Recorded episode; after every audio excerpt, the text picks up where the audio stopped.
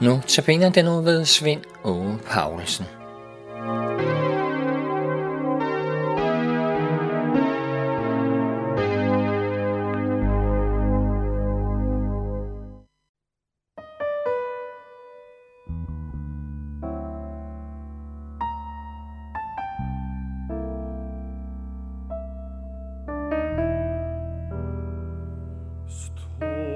fast, min sjæl, stå fast i Herrens kriger.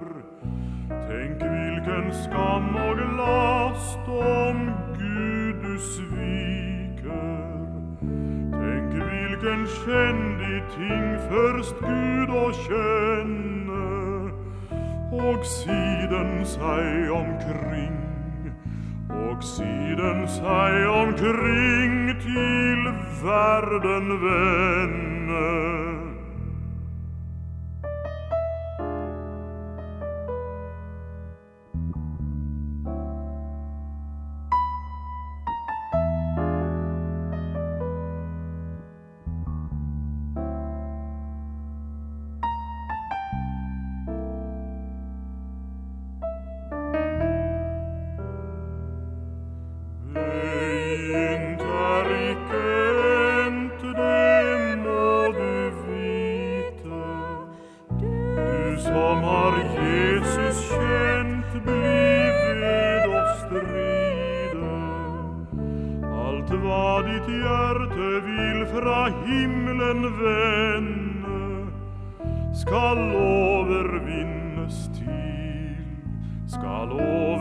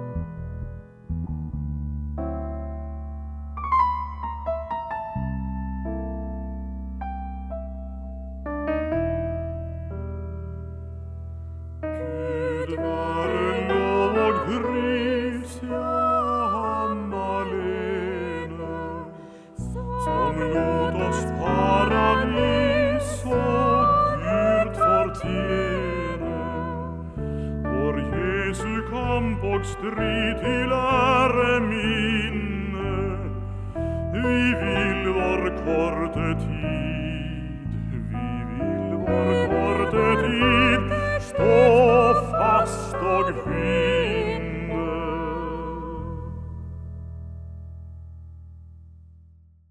Stå fast, min sjæl, sang Sverre Mo og Hildegund. Peter siger også i sit brev i kapitel 3, vers 18, For også Kristus led en gang for menneskers synder, som retfærdig led han for uretfærdig skyld for at føre jer til Gud. Han blev dræbt i kødet, gjort levende i ånden. Ja, Jesus led en ubeskrivelig, fornedrende og smertefuld død. Han gjorde det jo netop for alle menneskers skyld, for at føre dem til Gud.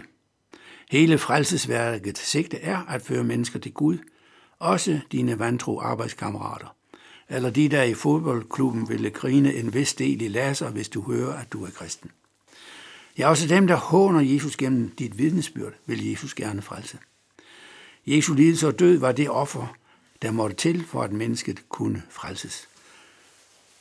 I første brev, 1. Peters brev, kapitel 3, vers 18, der fortsættes der sådan her. Og han gik hen til de ånder, der var i fængsel og prædikede for dem. Det var dem, som var ulydige dengang Gud ventede, ventede langmodigt i Noras dage, da arken blev bygget.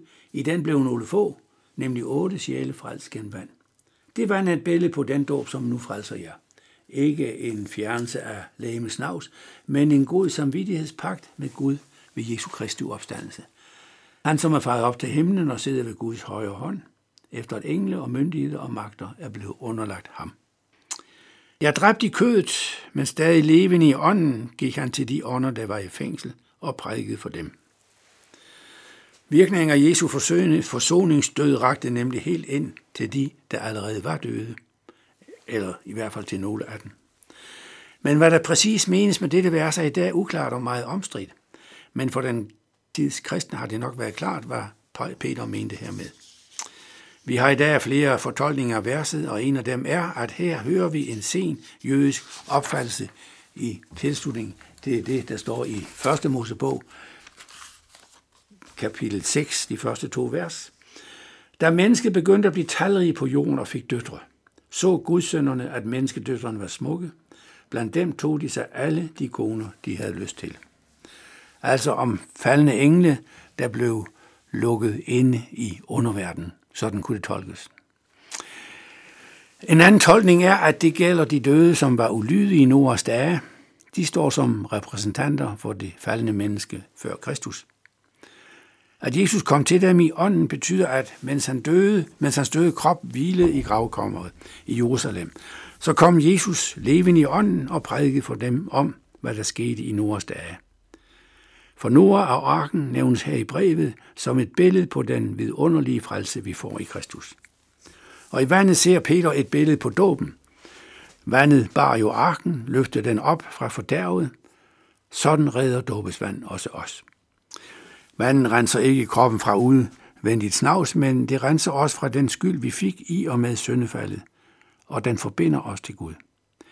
I dåben virker at dåben virker i kraft af Jesu frelsesværk, det er Paulus også inde på i Romerbrevet i kapitel 6, vers 3 og 4. Der står der jo, Eller ved I ikke, at alle vi, som er blevet døbt til Kristus, er døbt til hans død?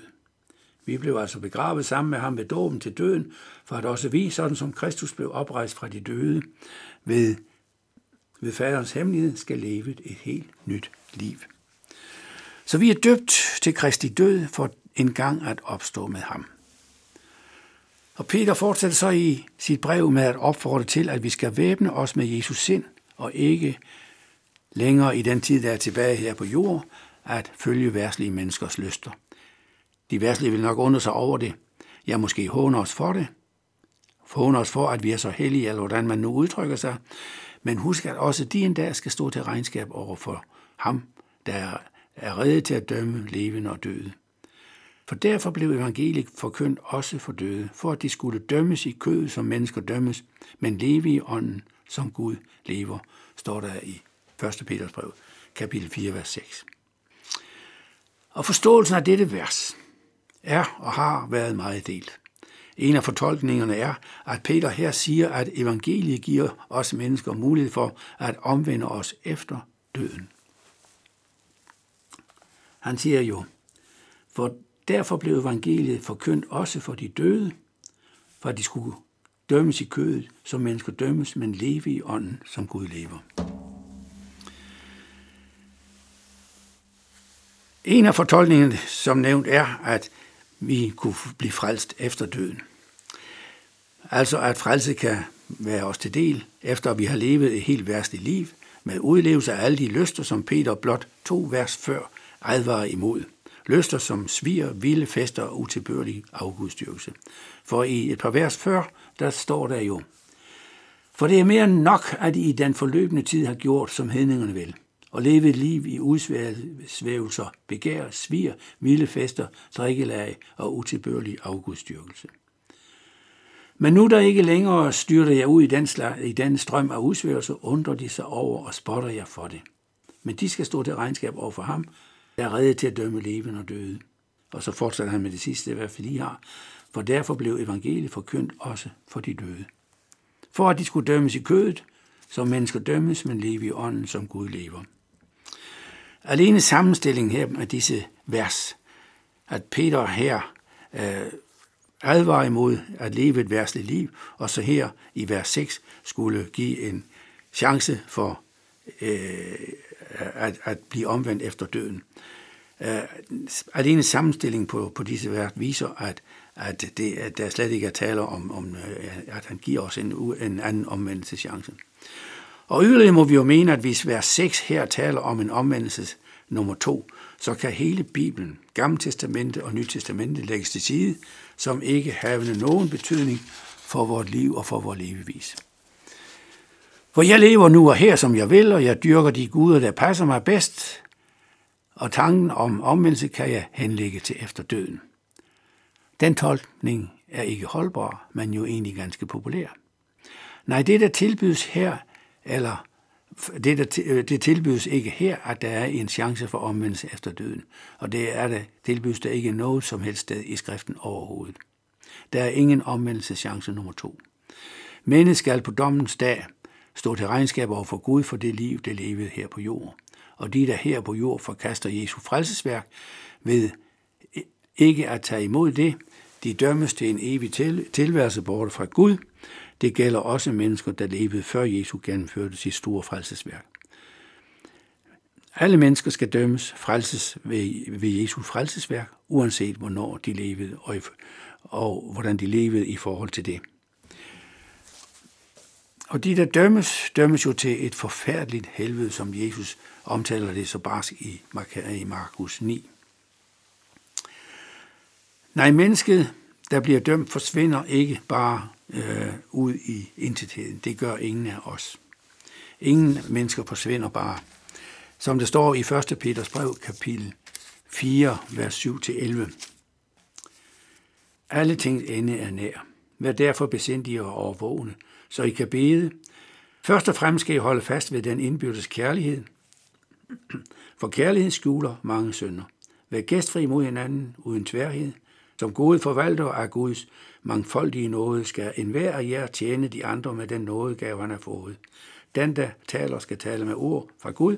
Den, der tjener, skal tjene med den kraft, Gud giver, for at Gud i alle ting må blive herliggjort ved Jesus Kristus. Æren og magten er hans i evighedernes evigheder. Amen. Ja, der følger altså her nogle indtrængende formaninger til læserne af brevet, hvor det igen pointeres, at tiden er kort, alle tings ende er nær. Og Peter giver os en afsluttende indtrængende formaning om altid at være redde til dommedag. For når den kommer, kommer den som et lyn. Når Jesus kommer igen, er der ikke flere chancer for omvendelse. Så derfor lev livet med, hvad det må indebære for jer, eventuelt også med lidelse for jeres tro. Den lidelse skal I bestemt ikke skamme jer over. I går tværtimod Gud ære og bliv ved med at gøre det gode og overlades sjælen til vores trofaste skaber. Og vi skal derfor altid være overvågne og på vagt. I ordet overvågen ligger også betydning af at være ædru. Det indebærer mere end dette ikke at beruse sig i vin. Det betyder, at vi skal have et åndeligt klarsyn og være realistiske, ikke lade os forlede af den hedenske omverden, men altid gøre os klart, hvilken vidunderlig gave Jesus har givet os, der stoler på ham. Vi er hans disciple nu og i al evighed. Vi er kaldet til et evig herlighed hos Jesus Kristus. Magten er hans i al evighed. Amen. Og som afslutning skal vi nu høre Inge Merete Tusind synge som en herlig guddomskilde.